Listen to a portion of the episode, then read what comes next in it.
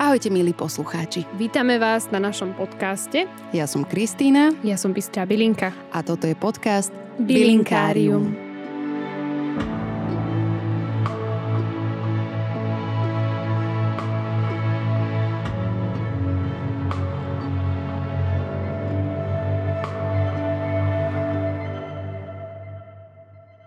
Ahojte, chcela by som vám dneska predstaviť bylinku, ktorá je ženám veľmi blízka, alebo teda vlastne každému z nás je celkom blízka a volá sa alchemilka. Alchemilka obyčajná a v, v latinskom názve jej hovoríme Alchemilia vulgaris. Jej názov pochádza zo slova alchema. Predpokladá sa teda, že je buď z arabského, teda arabský pôvod, že má, alebo že gréckého pôvodu. Ale z gréckého pôvodu vlastne znamená, že je to alchemistka. A sú jej pripisované magické schopnosti, vlastne podľa toho tá alchemia nebolo až tak veda, bolo to skôr ako mágia považovaná našimi uh, pradavnými predkami. Tieto magické schopnosti sa hlavne pripisovali vďaka nebeskej rose, ktorá sa vlastne zbierala na listoch, pretože listy sú vlastne vode odolné ako keby a kvapky dažďa sa zbierajú v strede alchemilky a tieto kvapky zbierali a pomáhali im hľadať kameň mudrcov, ktorý určite ste už kde tam počuli, či už v Harryho Potterovi alebo v, v iných uh, fantazijných knížkach. Pripisuje sa väčšinou Venuši a pripisuje sa aj rôznym iným bohyniam, ktoré boli strážky žien. Neskôr, keďže sa prechádzalo z, z pohanských vierovýznaní na teda tej katolíckej v Európe, tak sa začala táto bylinka pripisovať pane Márii. Alchemilka teda patrí jednej z tých rastlín, ktoré vlastne prešli z tej pohanskej mytológie do tej katolíckej kvázi takej symboliky a pozostávala vlastne mm, z rôznych zvláštnych mocí. Napríklad dávali, ju v Anglicku pod vankúš pre tuhý spánok. Aj akože moderná medicína verí v to, alebo teda majú to odskúšané, že prehlbuje spánok. Alchemilky je cca 40 druhov a každý druh má svoje špeciálne legendy. Napríklad uh, Alchemilia avensis bol uh, zaradený ako lámač kameňov, pretože korene, ktoré tento druh alchemilky obsahoval, vlastne lámali kamene, na ktorých rástli.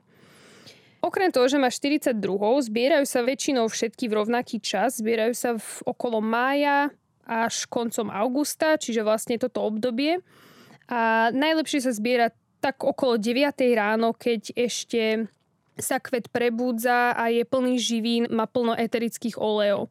Suší sa pri 45 stupňoch, ale pre začiatočníkov by som odporúčila e, vlastne sušiť v, v tieni, v, v suchu a rozprestrieť na tenku ako tenká vrstva na papier alebo na sušiacu dosku a nevystavovať extrémnemu vlhku, pretože droga je veľmi krehká a môže zhnednúť a tým pádom bude vlastne nepoužiteľná. Okrem listov teda, ktoré sa zbierajú, zbierajú sa listy, ktoré rastú na vrchnej časti bylinky, ale občas sa zbierajú aj tie, ktoré rastú na spodnej časti bylinky. Okrem toho sa zbierajú aj korene, ale bohužiaľ z nejakých neznámych dôvodov som nevedela nájsť ani jeden recept, ani jedno použitie na tieto korene. Zrejme preto, lebo alchemilka ako taká vo voľnej prírode sa veľmi ťažko rozširuje. Obsahuje triesloviny, e, obsahuje horčiny, kyselinu salicilovú, ktorá sa len tak pre zaujímavosť teraz veľmi ospevuje v kozmetike. Teraz na tie použitia. Takže na čo vlastne používame alchemilku? Vďaka trieslovinám má stiahujúce účinky na žalúdok a čreva, zvonka na rany. Vďaka e, antiseptickým a protizapalovým účinkom je využívaná pri problémoch s pleťou, prečistuje pleť a hojí podkožné výražky. Okrem toho je dokázaný aj jej efektívnosť pri krčoch a pri menštruačných bolestiach. No a hlavne preto sa, ako som spomínala na začiatku, pripisovala teda bohyňam, ktoré, ktoré ochraňovali ženstvo, ženy, pôrod, menštruáciu a podobne tieto, tieto ženské špecificky biologické záležitosti.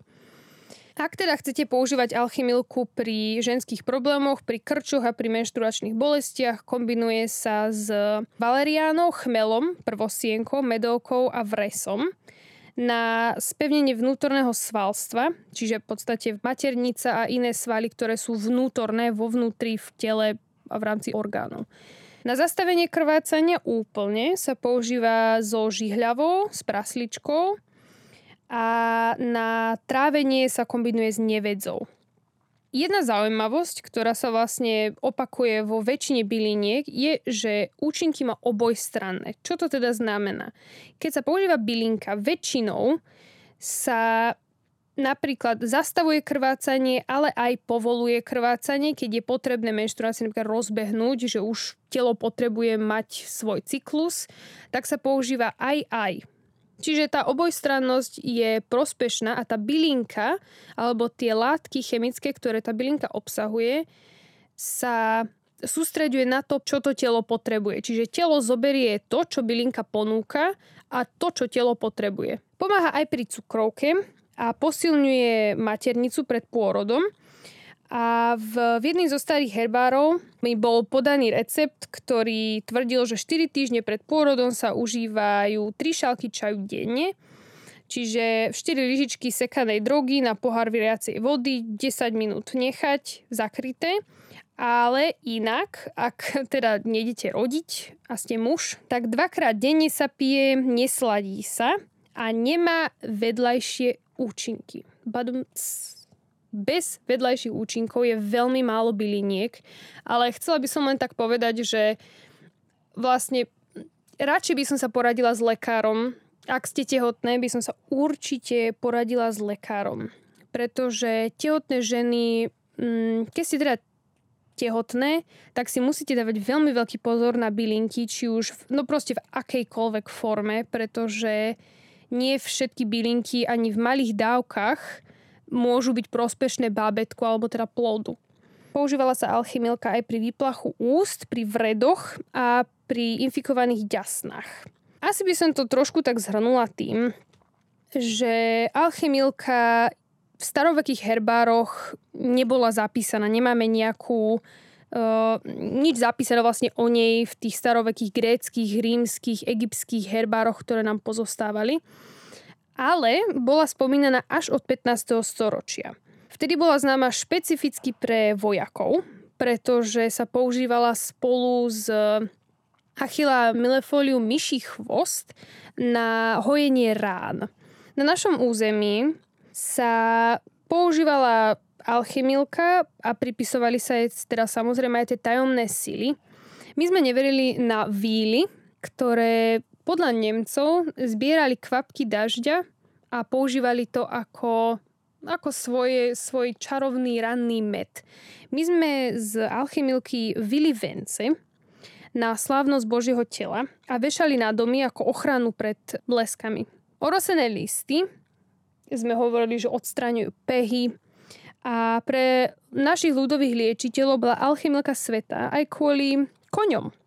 Myslím si, že nikto by to až tak nejako nečakal, ale kone pre našich predkov boli najušlachtilejšie zvieratá, ktoré keď sa pásli, vždy ako prvú zjedli alchemilku. Čiže vlastne aj vďaka týmto zvieratkám sa prepojila alchemilka k takej, takej vyššej bylinke a potom bola neskôr aj pripísaná Pane Márii a rôznym iným svetcom, či to boli pohanskí bohovia, alebo teda tí katolícky. Takže aby som to zhrnula, alchemilka nemá žiadne vedľajšie účinky, je hlavne takou ženskou bylinkou, ako nám bude hovoriť aj Lívia v našom, v našom podcaste. Chcela by som to ukončiť tým, že alchemilka je naďalej takou mystickou bylinkou, ktorú by sme si všetci mali vážiť a skúste si všimnúť, či ju máme nasadenú v meste či vo vašom, či v našom, či v ich. Skúste ju nájsť a trošku sa na ňu zadívať možno tam nájdete aj nejakú vílu. Ahojte!